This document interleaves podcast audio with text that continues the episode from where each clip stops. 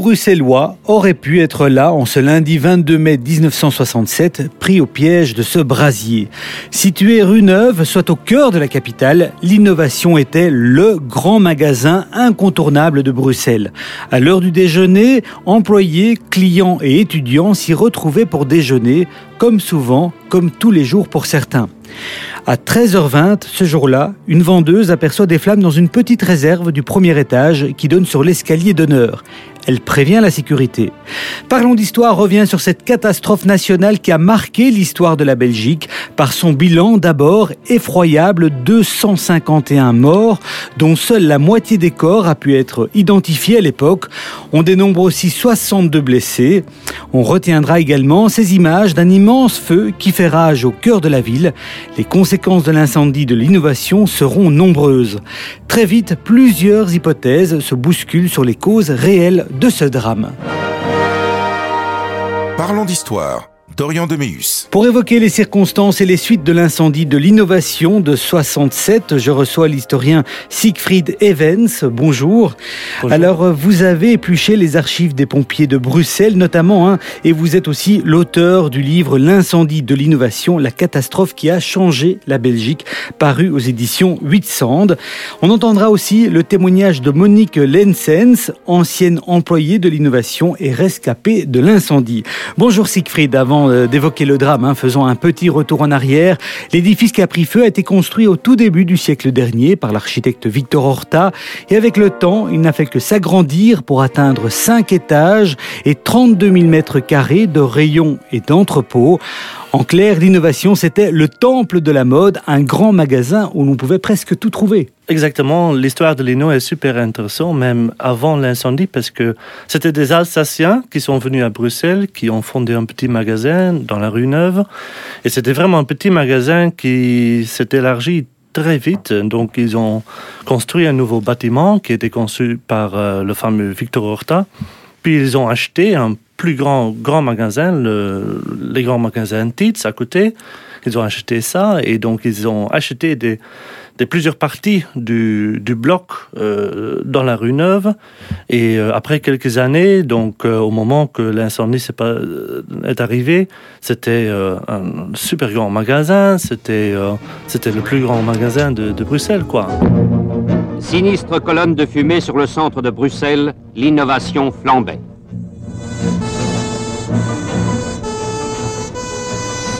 Malgré l'intervention rapide d'une première escouade de pompiers, le feu allait prendre en quelques minutes des proportions catastrophiques. Le 22 mai 1967, vers 13h20, soit en pleine heure du déjeuner, qui se tient euh, au troisième étage de, l'immeuble, un incendie se déclare dans une réserve qui donne sur le grand escalier central du magasin.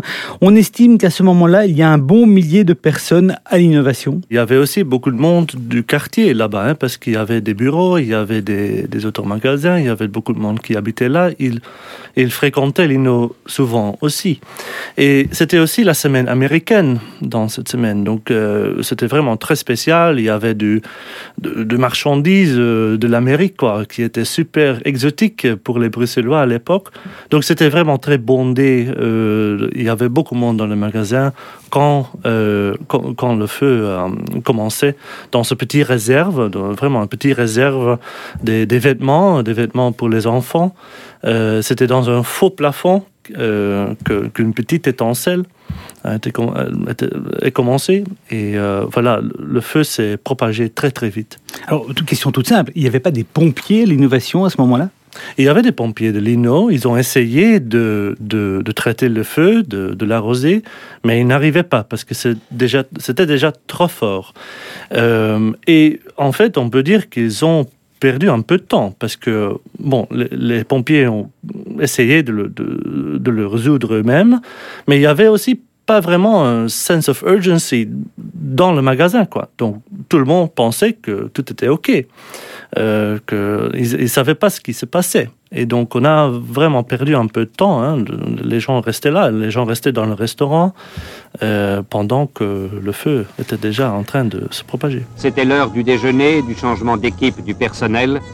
Des scènes atroces allaient se dérouler dans le grand magasin Le Brasier, prenait une extension épouvantable avec une vitesse vertigineuse. Alors justement, la sonnerie d'alerte est confondue avec la sonnerie de la fin de la pause déjeuner et donc la sirène d'évacuation n'a pas fonctionné à ce moment-là non plus. Écoutons le témoignage de Monique Lenzens, une ex-employée de l'innovation sur ce moment très précis. On était allé au réfectoire et puis quand on est remonté, on s'est assis parce que les bureaux n'ouvraient qu'à l'heure.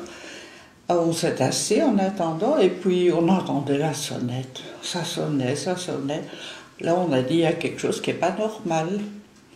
Et à ce moment-là, on a vu la fumée qui montait dans le magasin. Et il y avait une sortie de secours par où on a été. On est descendu trois marches. Et là, on a été bloqué par la fumée. Parce que c'était vraiment un mur opaque. On était quand même à 4 ou 5. Et il y a un monsieur qui a ouvert une fenêtre qui était là. Et nous avons sauté quoi, à la hauteur d'un mètre plus bas sur la plateforme. Alors Siegfried, euh, quand les pompiers arrivent sur place vers 13h40, c'est trop tard, tout le rez-de-chaussée est complètement en feu, le brasier est incontrôlable. Absolument, et quand les, premiers pompiers arrivent, ils ne savent pas ce qu'ils voient. quoi. Hein. C'était vraiment extraordinaire, ils n'ont jamais vu quelque chose comme ça. Et comme, comme, comme vous le dites aussi, euh, il y avait cette, euh, cette, confusion avec les alarmes, parce qu'en fait, il y avait deux alarmes. Il y avait les alarmes pour le personnel, et ça c'était confondu, parce qu'il y avait une alarme à, à 7 heures d'office. Donc, oui, pour annoncer la fin du, déjeuner, comme voilà, disait Monique. Donc il, il, il attendait ils attendaient en fait l'alarme. Mais puis il y avait aussi une sirène pour tout le monde. Mais euh, beaucoup de gens n'ont pas entendu cette sirène. Donc pour eux, c'était vraiment la surprise hein, quand les gens euh, commençaient à oui, s'en aller. Euh, voilà. Donc c'était vraiment le chaos complet. Hein. donc il y avait. je veux bien souligner que ça, ça, allait très très vite. Donc le feu s'est propagé très très vite et beaucoup de gens même quand ils se réalisaient que quelque chose était en train de se passer, c'était déjà trop tard pour eux. Plus de 300 pompiers luttaient impuissants contre l'ampleur du désastre. Il devint une véritable flambée d'apocalypse en s'étendant aux immeubles voisins. L'Ino n'était plus qu'une immense fournaise. Les flammes gagnaient le dernier étage d'un autre grand magasin on ne savait encore où elle s'arrêterait. Les issues de secours ne sont pas assez nombreuses, des fenêtres avaient été euh, condamnées et un énorme mouvement de panique s'empare de l'édifice. Les gens montent sur les toits et sur les balcons. Oui, et le bâtiment était assez chaotique, hein. donc euh, on peut en parler un peu plus tard, mais donc il y avait beaucoup d'extensions, beaucoup de balcons, des toits et tout ça, donc les gens essaient de trouver euh, une manière de s'en sortir, et, mais puis ils sont bloqués euh, souvent. Donc ça, c'est aussi un grand problème. Et donc, oui, il y a des gens qui, qui, sautent par les fenêtres, il y a des gens qui, euh, qui arrivent de, de sauter et de, d'en aller, mais il y a aussi des gens qui, par exemple, sur la quatrième et cinquième étage, il y avait cinq étages, hein, donc c'était vraiment un bâtiment assez haut. Et on voit aussi, aussi après que la mortalité est plus grande dans les niveaux plus hauts. Donc, les gens au rez-de-chaussée, niveau 1, 2, 3, ils, ils arrivent à s'échapper un peu. Voilà, voilà. Mais la mortalité, euh, en fait, croît. L'incendie gagnait tout le quartier voisin. La foule s'était agglomérée sur les boulevards et l'embouteillage était massif. C'est tout un quartier en fait hein, qui est la proie des flammes. On assiste aussi à un ballet d'ambulance. Le roi Baudouin, le premier ministre Paul Van den et le bourgmestre de Bruxelles se rendent immédiatement sur place. C'était vraiment, alors, il faut vraiment souligner que c'était une opération gigantesque. Hein. Donc il y, avait, il y avait le pompier, il y avait les pompiers, le Croix-Rouge, la protection civile, l'armée. Il y avait pas seulement les pompiers de Bruxelles, mais beaucoup d'autres communes ont envoyé leurs pompiers aussi. Puis il y avait ces, politiciens aussi hein, qui venaient, comme Van den Boynans et Van der Porten. Et c'était, euh, c'est bizarre aujourd'hui, mais c'était vraiment une opportunité pour eux de se profiler et de, de mettre l'agenda en fait. Hein. Il, donnait des discours. Euh, qu'est-ce que qu'est-ce qu'il faut faire maintenant hein, sur la prévention et tout ça, et leur jugement de la situation. Il y a ce scène, euh, je pense que c'est quelque part sur l'internet de Van den qui est filmé sur un toit et qui regarde les flammes et les gens et, et, le chaos. Hein. Donc c'était vraiment une opportunité pour lui pour se profiler, pour, euh, pour pour montrer quoi. Alors moi, je suis le premier ministre et je fais, je vais organiser ceci, hein. je vais gérer ceci. Et donc c'était vraiment un, un, spectacle quoi pour beaucoup de monde. On arrosait les toits du Bon Marché. La coupole de lino brûlait et allait s'effondrer quand toute la façade arrière du magasin s'écroula. Pour ne pas brûler, les victimes, vous l'avez dit, se jettent dans le vide. Alors revenons à notre témoin, Monique Lenzens, ex-employée de l'innovation. Elle avait 32 ans au moment des faits. Elle est l'une des rescapées de l'incendie. Sa photo a fait le tour du monde puisqu'on la voit justement sauter dans le vide avec son sac à main. En dessous, des pompiers tentaient maladroitement euh, de tendre une toile pour la réceptionner. Alors la photo fera donc le tour du monde. On l'appellera la dame au sac et elle s'est confiée à notre confrère euh, Michel Bouffiou de Paris Match. J'étais au cinquième étage sur un toit. Parce qu'en dessous, c'était brûlant. On vous voit d'ailleurs sur des photos à l'époque. Euh... Oui, la dame au sac. La dame au sac, c'est vous. On en a fait un compliment avec ce sac. Mais comme je n'aime pas perdre mes affaires, je ne voyais pas pourquoi je devais m'en débarrasser. Pourquoi vous avez sauté à ce moment-là? Il n'y avait plus d'autres euh, ben, possibilités? Écoutez, cette fine corde, on était à 5 à devoir descendre, et quand je voyais ces gens qui glissaient, ça glissait dans leurs mains. Donc ils avaient les mains, d'ailleurs mon amie a eu les mains brûlées. Et en plus elle s'était blessée au, au genou parce que cognée contre les tablettes de fenêtre. Moi je me suis dit j'ai une toile en dessous donc, mais ce que je ne savais pas, et que je crois qu'il y a peu de gens qui savent, comment il faut tenir une toile. Maintenant je sais. Et les gens qui étaient en bas ne savaient pas. tenir comme ça, alors qu'eux tenaient comme ça. Donc, de ce fait-là, j'ai touché le sol. D'où fracture et commotion. Je suis tombée en syncope après. On a dû me retirer de la toile. Siegfried Evans, il faudra deux jours pour éteindre l'incendie, ce qui est évidemment énorme. Hein. Une opération rendue compliquée par les risques d'effondrement des ruines encore fumantes.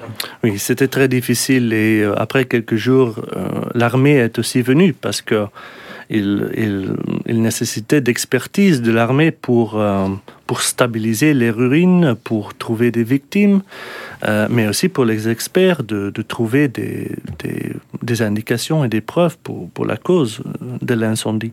Et comme vous l'avez mentionné, il y avait plusieurs effondrements, euh, donc c'était vraiment très très difficile. Il y avait des parties qui sont restées debout, mais il y avait des parties aussi, comme par exemple le fameux bâtiment Horta, qui était, c'était décrit comme un spaghetti d'acier et de verre. Donc il y avait presque rien qui restait de ce bâtiment.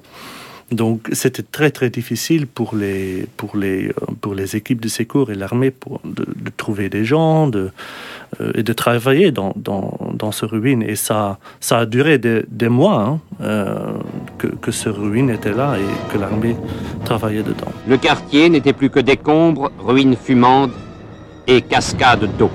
Plusieurs centaines de morts furent dénombrés sous l'amas des décombres, couvrant plus de 3000 mètres carrés. Résultat, le bilan, je l'ai dit, effroyable. 251 hein, morts, 62 blessés. Un deuil national est décrété et un mémorial a été dédié à ces victimes au cimetière de Bruxelles à Evere.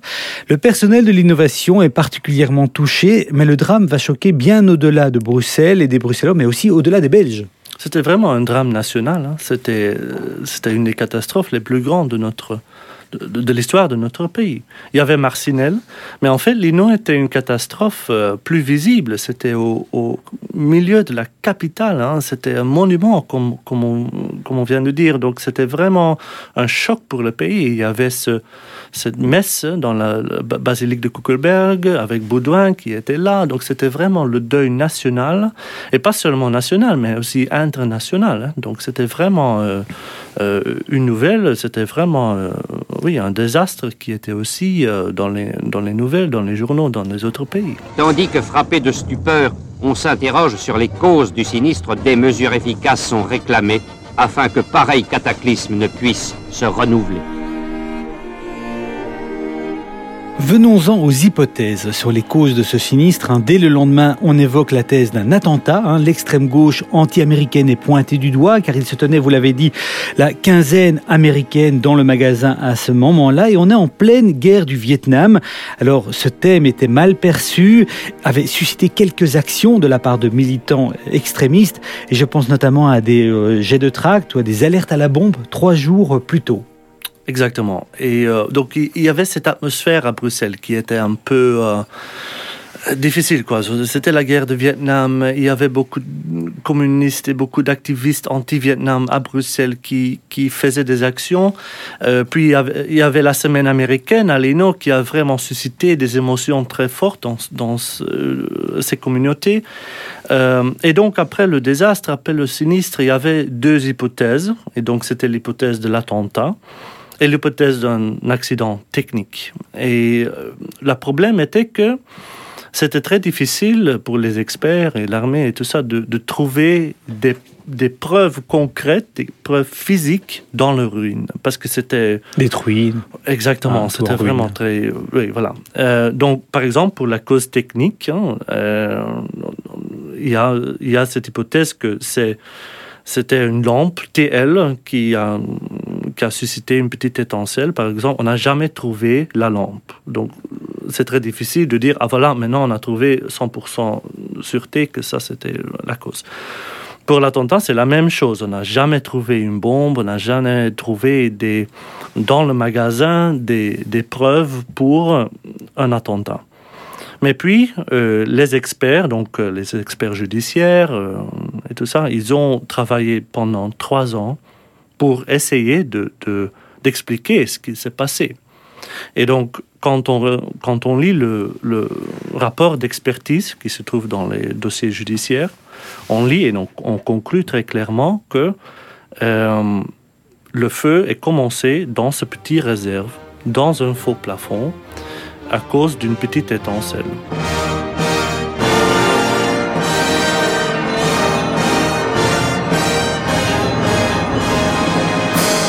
Donc, je, résume autrement, la thèse de l'attentat est, euh, oubliée. Bah, c'est pas aujourd'hui, je ne dirais pas que c'est oublié, mais euh, c'est très difficile de, l'expliquer d'une manière scientifique, parce que si on regarde aussi le déroulement de l'incendie, c'est très difficile de l'expliquer du, du point de vue d'un attentat.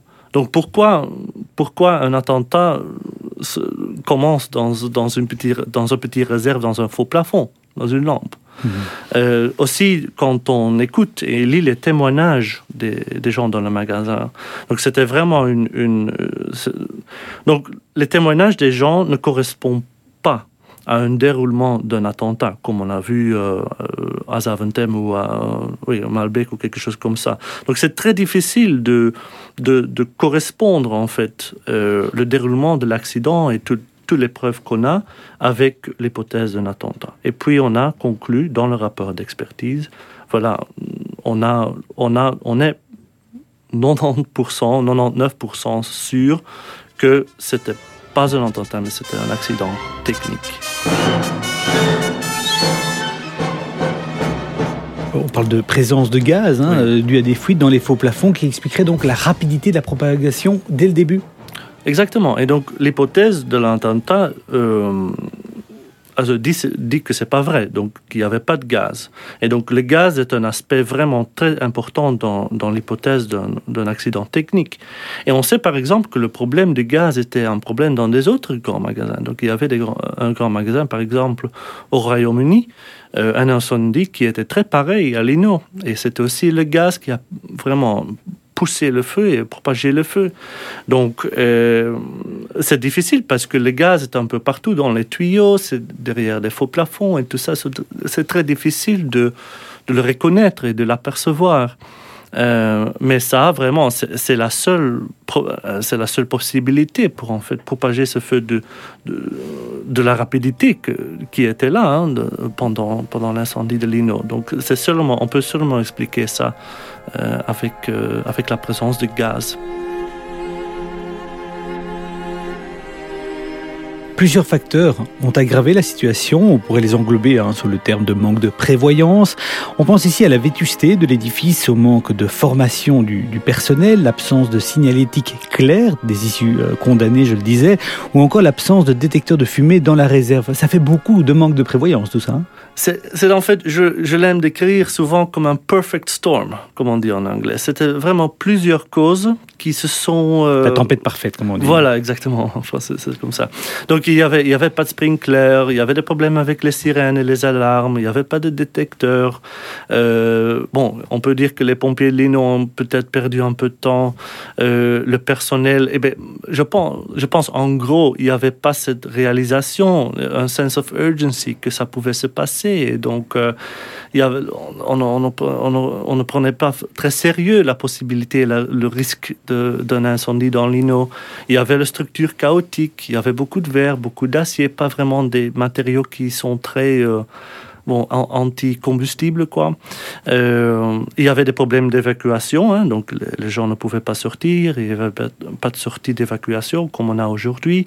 Euh, c'est en fait Victor Horta qui a décrit son propre magasin, son propre bâtiment comme un cage d'or. Euh, donc c'était vraiment, c'était vraiment ça. Hein. Donc euh, on, voulait que les gens restaient dans le bâtiment pour acheter, hein, pas, pas s'en sortir. pour sortir. Et, il y avait aussi, euh, même s'il y avait des réglementations, des règles pour la prévention des incendies, c'était très difficile, très difficile de le contrôler. Donc à l'époque, c'était le bourgmestre qui était responsable. Et c'était un système qui, qui ne marchait pas vraiment à l'époque.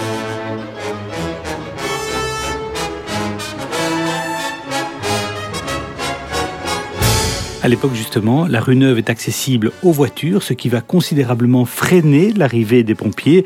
On peut parler de scènes de chaos tout autour du magasin. Oui, c'était c'est, le centre historique de Bruxelles, hein. donc ce sont des petites rues, c'était la rue Neuve aussi. Aujourd'hui, c'est un piétonnier, mais si on regarde les photos de l'époque, c'est hallucinant. Hein. Les, trottoirs sont super petits, il y a des voitures partout, les voitures garées. Euh, et puis, il faut s'imaginer qu'il y a des ambulances, des, des grands euh, trucs des pompiers et tout ça euh, qui entrent aussi ces rues. Et il y avait des accidents pendant l'incendie, il y avait des blessés pendant l'incendie à cause de ces accidents. Donc c'était vraiment le chaos dans, ce, dans cette petite rue historique. Hein.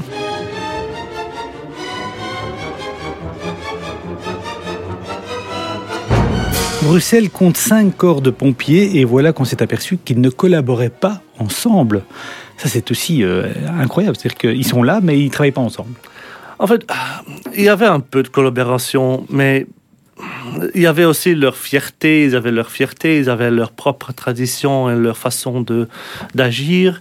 Je pense pas vraiment que pendant l'incendie, ça a vraiment causé des, des morts ou des blessés, par exemple, mais c'était un problème structurel. C'est exactement ça. Et il y a cette histoire qui est vraie, que les lances, par exemple, donc des parties des lances des pompiers, euh, ne, donc les components ne s'attachaient pas, par exemple. C'était pas compatible. Voilà, donc ils avaient besoin des autres trucs pour euh, connecter ces lances et tout ça. Donc ça, oui, ça, ça, prenait un peu de temps, euh, c'était un peu la confusion. Donc ça montre que la, la, la collaboration structurelle n'est pas là, n'était pas là.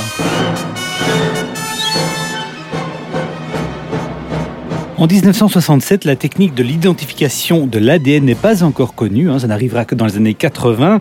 Il n'était donc euh, pas possible de comparer la dentition des victimes avec les données de dentistes non plus, ce qui va euh, fortement compliquer l'identification des victimes devenues méconnaissables.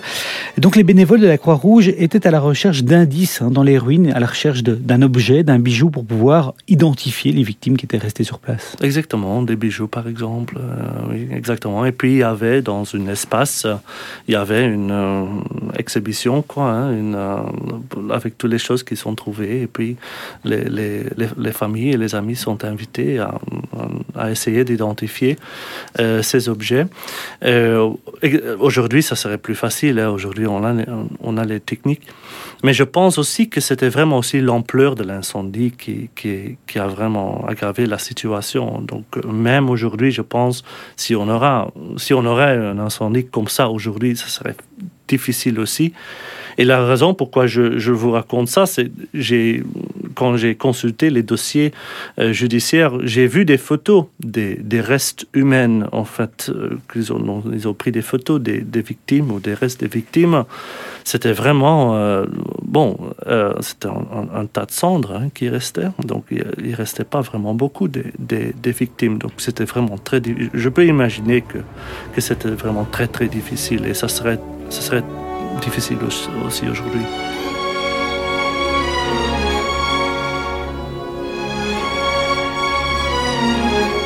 Oui, donc sur les 251 morts, la moitié des corps n'ont pas pu être identifiés, ce qui est extrêmement compliqué pour les, euh, les familles, mmh. évidemment, pour faire leur, euh, leur deuil. Alors venons-en aux conséquences, car il y a euh, clairement un avant et un après l'incendie de l'innovation. Les répercussions seront nombreuses, à commencer par les normes pour prévenir un tel drame, comme des systèmes d'arrosage hein, fixés au plafond. Et on parlait des corps de pompiers qui ne collaboraient pas beaucoup ensemble. Une des décisions qui a suivi, c'est une autre conséquence, c'est que les corps de pompiers vont fusionner ensemble quelques années, euh, quelques années plus tard pour s'assurer que le, ca le cafouillage qu'on a constaté sur place ne se reproduise plus.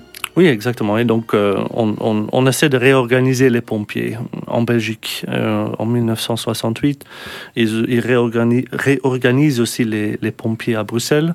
Et même après, hein, donc il y a plusieurs réformes après. Et même aujourd'hui, euh, par exemple, je sais que quand j'écrivais le livre, qu'il y avait des débats sur la réorganisation des, pompiers hein, pour aider des, des, parce que les pompiers c'est toujours même aujourd'hui une compétence des, des, villes par exemple donc euh, c'est vraiment une compétence très très locale donc ils, doivent s'organiser euh, très localement donc même aujourd'hui il y a des débats sur comment peut-on organiser euh, les pompiers oui d'une manière euh, meilleur.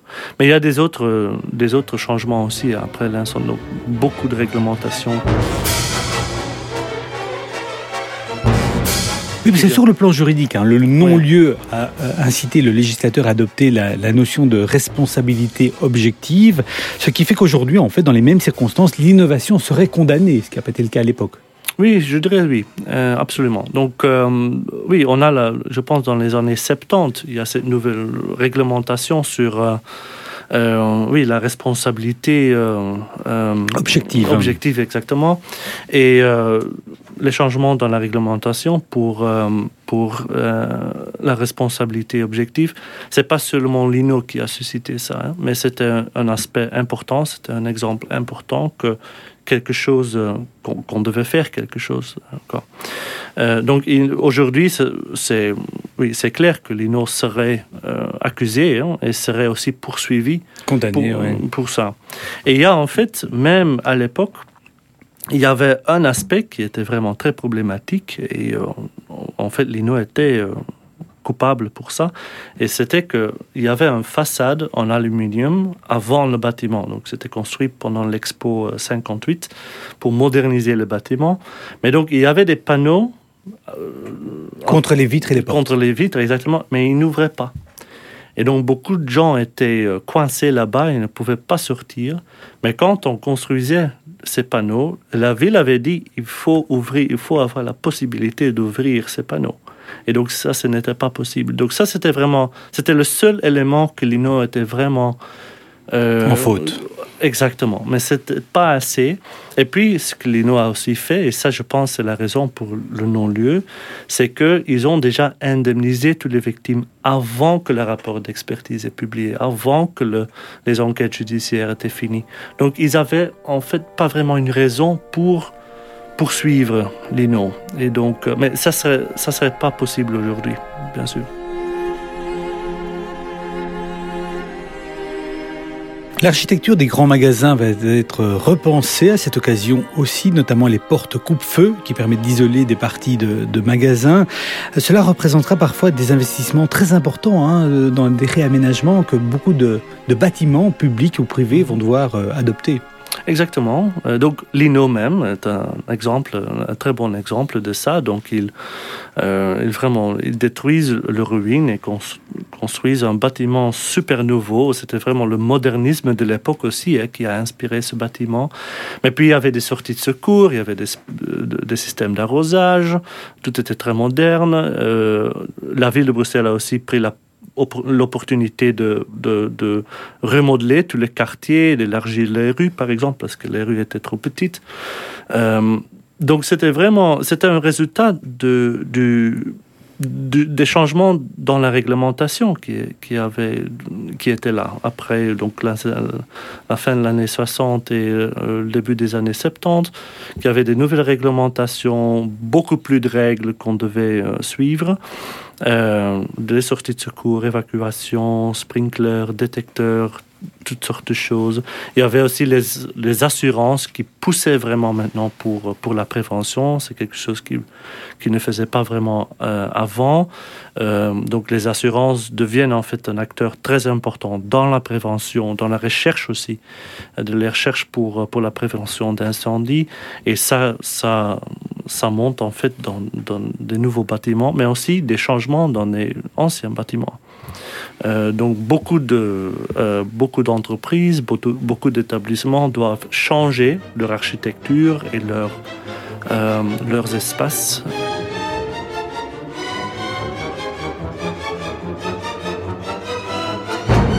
Comme après les attentats hein, récemment en Belgique, la Belgique fait l'objet de sévères critiques suite à ce drame un peu partout dans le monde. C'était intéressant parce que quand, j'écrivais mon livre, c'était juste après les attentats et euh, c'était, en fait c'était la même chose. Donc euh, pendant l'incendie et après, il y avait vraiment ce, discours de d'un failed state quoi. Hein. Belgique ne peut pas gérer ces choses. Hein. C'était vraiment un discours très fort. Il y a cette c'est une histoire intéressante. Il y avait ce, ce pompier américain qui venait à Bruxelles, qui qui se promenait dans le ruine en disant que c'est une situation médiévale ici, hein, que vous avez, c'est vraiment une honte. Hein. et donc ça a vraiment choqué les Belges et les journalistes et les journaux à l'époque.